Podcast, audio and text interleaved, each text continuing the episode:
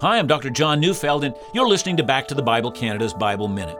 1 Peter 4, verse 3 says, The time that has passed suffices for doing what the Gentiles want to do living in sensuality, passions, drunkenness, orgies, drinking parties, lawless idolatry.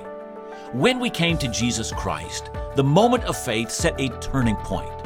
That day became a marker between the old and the new.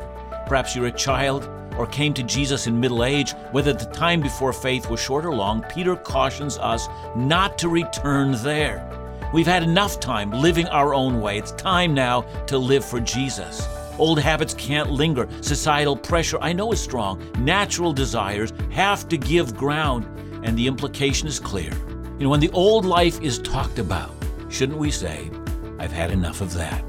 Listen to Back to the Bible Canada each weekday on this station, find us online at backtothebible.ca.